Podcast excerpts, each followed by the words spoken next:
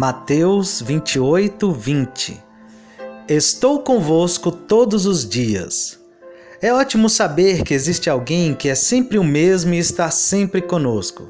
É bom que exista uma rocha firme no meio dos vagalhões do oceano da vida.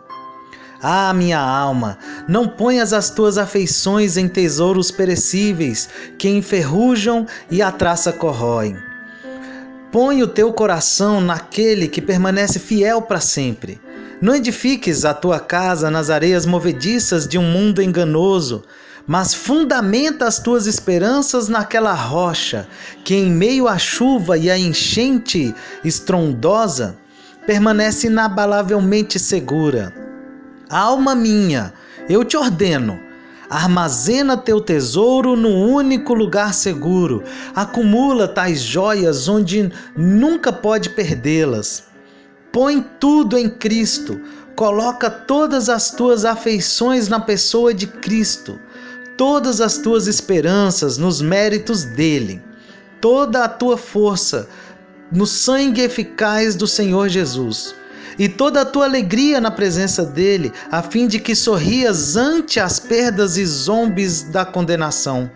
Lembra que todas as flores no jardim do mundo eventualmente murcham e que está chegando o dia em que nada restará, exceto a terra fria e escura.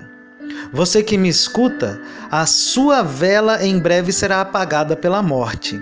Ah, quão bom é ter luz quando a vela se acaba! O dilúvio de trevas logo cairá sobre você e tudo que você tem. Portanto, case o seu coração com aquele que nunca o abandonará. Entregue-se àquele que estará com você, o acompanhará através da negra e oscilante correnteza do rio da morte, o levará em segurança à praia celestial e o assentará com ele nos lugares celestiais para sempre. Vai, pesaroso filho da aflição, e conte os seus segredos ao amigo que é mais chegado que um irmão.